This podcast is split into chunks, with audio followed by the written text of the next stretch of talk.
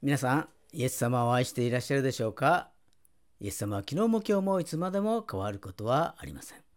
本日の聖書の箇所は、ローマ人への手紙、8章32節でございます。お読みいたします。私たちすべてのためにご自分の御子さえも惜しむことなく死に渡された神がどうして御子と共にすべてのものを私たちに恵んでくださらないことがあるでしょうか？アーメン。それではお祈りをいたします。愛する天皇父様、皆をがめ感謝いたします。アドベントの第一週となりました。あなたは御一人子さえも惜しみなく死に渡されました。そこに私たちに対する深い愛があることを覚え感謝いたします。そしてあなたは私たちの人生に深く関わってくださり、選んでくださり、救ってくださり、永遠の命を与えてくださって感謝いたします。このアドベントの時期にまた深くこの私を救ってくださったことを思い巡らすことができますように導いてください。この世にあっては苦難があり病があり憂いが充満していますけれどもあなたはそのすべてを勝利へと導いてくださっていますからありがとうございます。すでに勝利を取られていますからありがとうございます。テテレスタイと十字架上で叫んでくださったイエス様。罪も呪いも病もあがたあがなったのだ。すべてこの私が支払った。完了したと宣言してくださってありがとうございます。すべての罪は許されました。すべての呪いから解放されました。すべての病から癒されました。このことをしっかりと握って過ごすことができますように助けてください。今日の礼拝が最初から最後まで精霊十万の中で全うされますように、精霊様が先んじて導いてくださいますようにお願いいたします。語るものを、聞くものを、奉仕するものをあなたの恵みで満たしてください。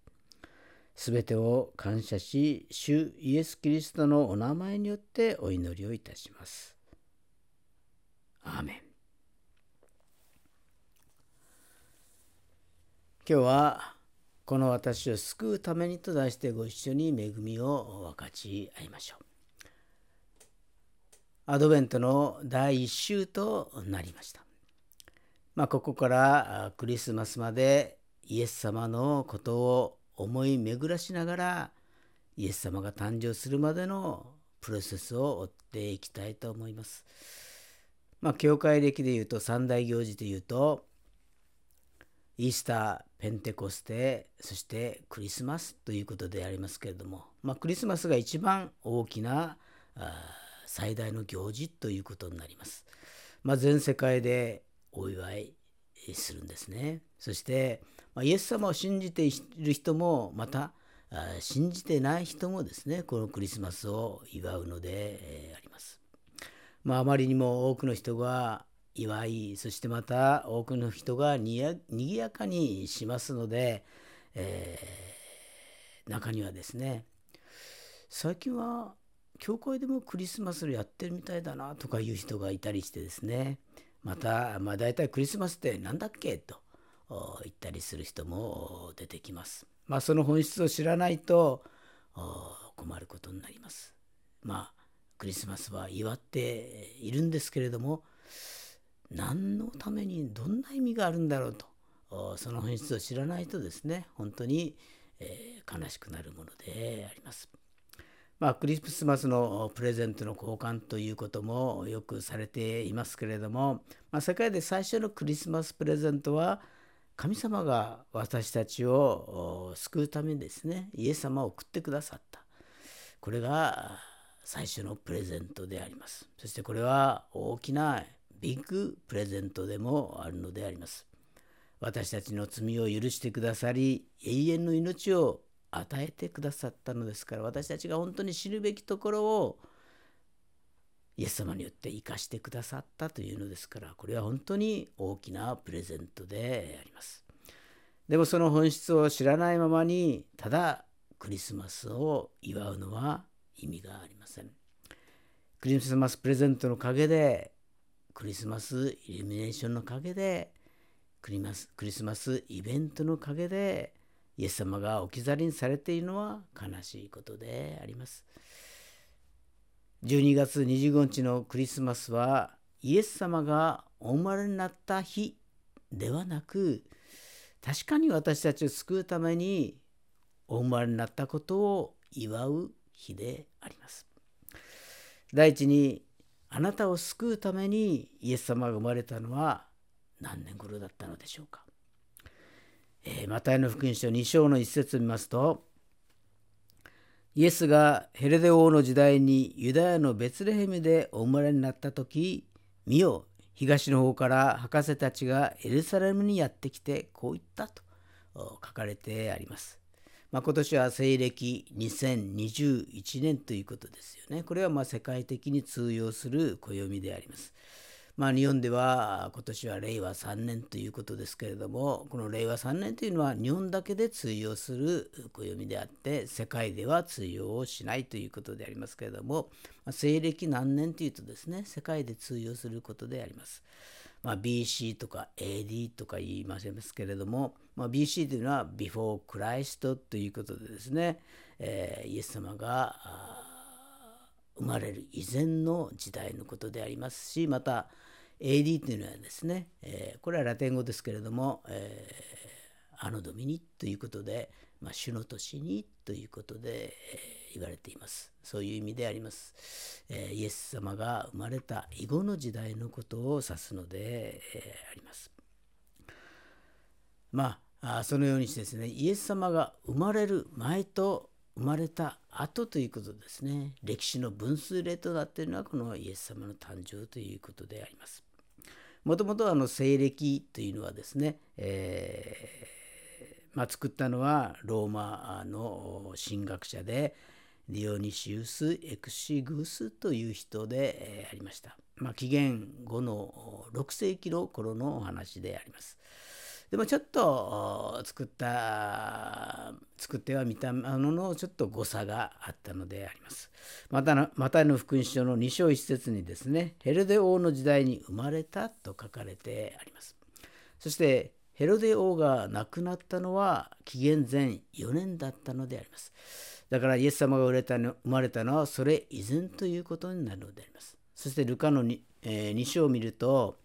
2章の一節見ますとその頃全世界の住民登録をせよという勅令が皇帝アウグストスから出た。これはキリニウスがシリアの総督であった時の最初の住民登録であったと書かれています。まあ、皇帝アウグストスの在位期間はですね紀元前27年から紀元後14年の41年間であります。またシリア総督キリニウスの在位期間は紀元前10年から7年となっているのであります。えー、そしてまたヘレデ王の発言がこういうの発言があります。マタイの福音書2章の16節を見ますと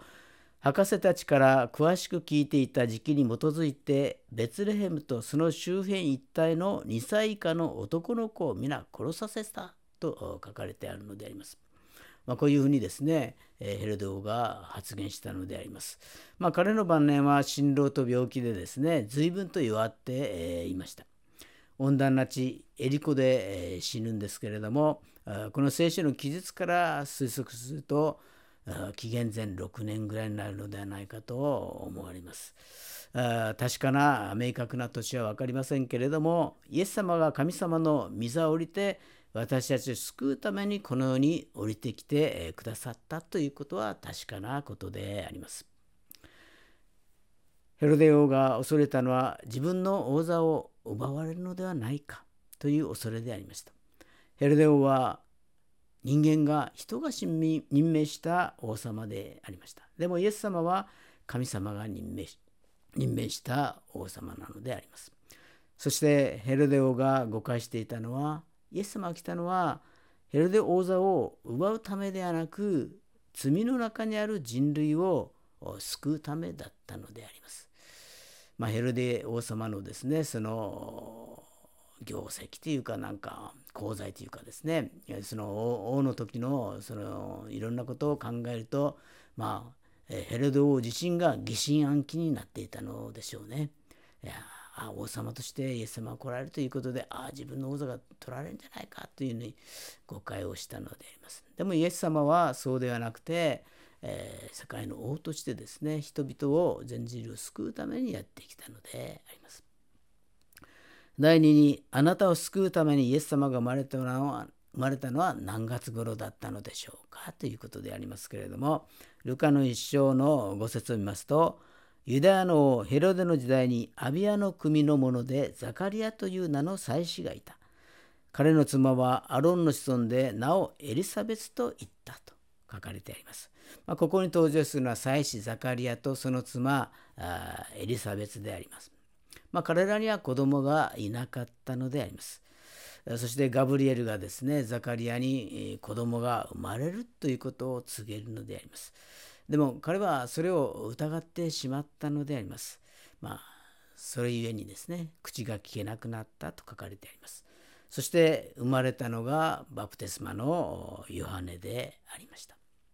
このエリザベスとマリアはですね、親類同士ということが書かれてありますけれども、この6ヶ月後にですね、ガブリエルがナザレのマリアのもとに現れてこういうのであります。ルカの福音書の一章の30節を見ますと、すると見つかいは彼女に言った。恐れることはありません、マリア。あなたは神から恵みを受けたのです。見なさい。あなたは身ごもって男の子を産みます。その名をイエスとつけなさいと、このようにガブリエルがですね、マリアに告げるのであります。まあ、これらから推測していくと、まあ、祭司ザカリア、アビアの組でしたので、その奉仕の当番は分かりやすく、今の太陽暦で言うと、まあ、まあ、6月下旬か7月の上旬かということになりますけれども、まあ、分かりやすくするためにですね、7月上旬と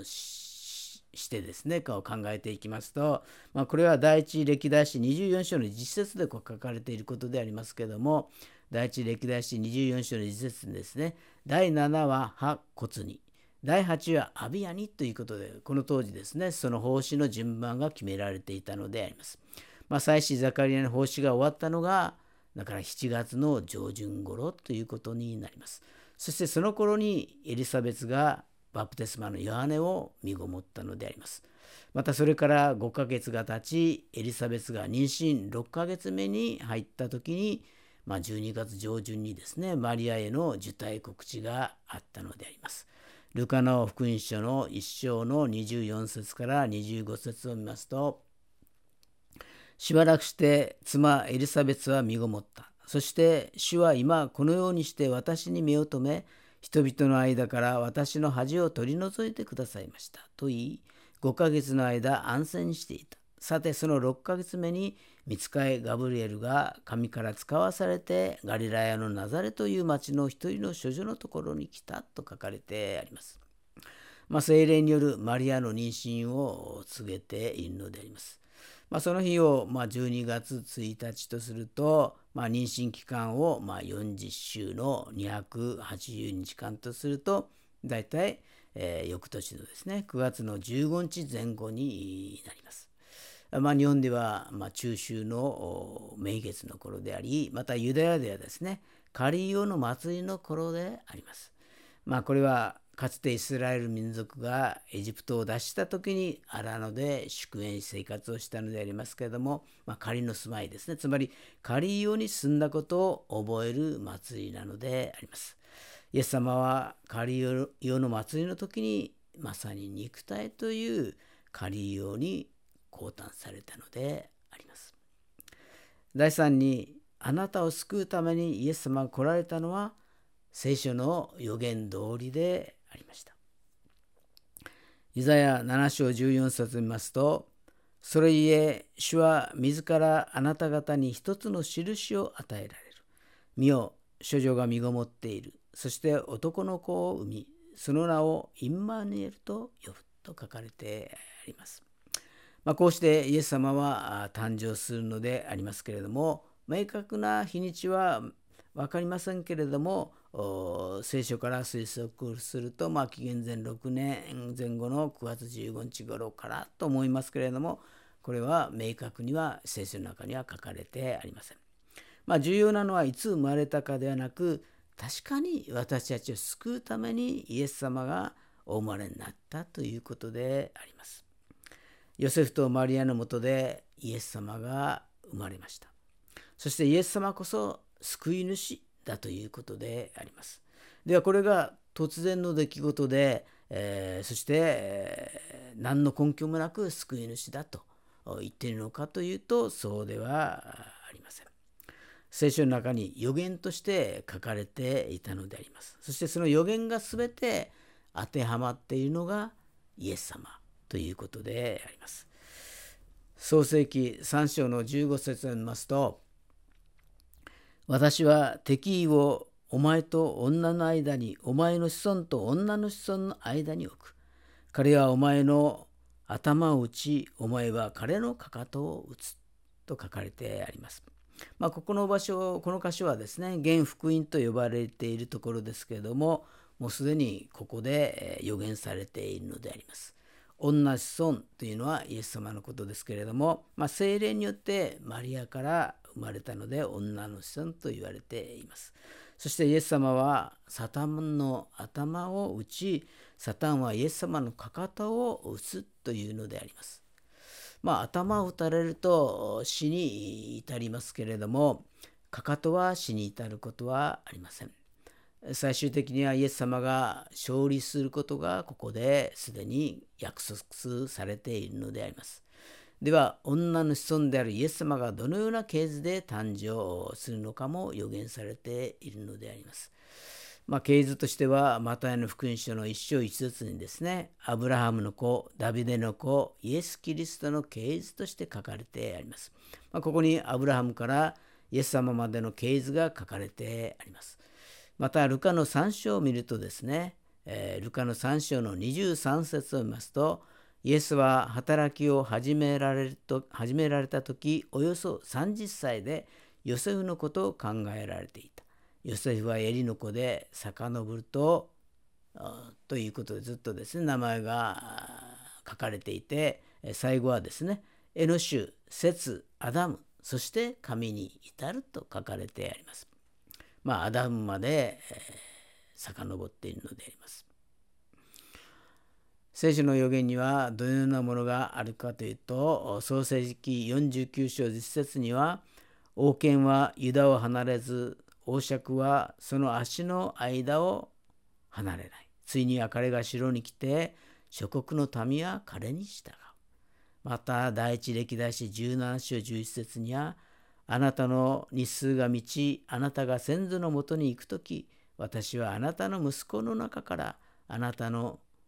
後に世継ぎの子を起こし彼の王国を確立させる。また、イザヤ7章14節には、それゆえ、主は自らあなた方に一つの印を与えられる。見よ、処女が身ごもっている。そして男の子を産み、その名をインマヌエルと呼ぶ。また、イザヤ53章6節には、私たちは皆羊のようにさまよい、それで自分勝手な道に向かっていった。しかし、主は私たちすべてのものの咎を彼に負わせたと書かれてあります。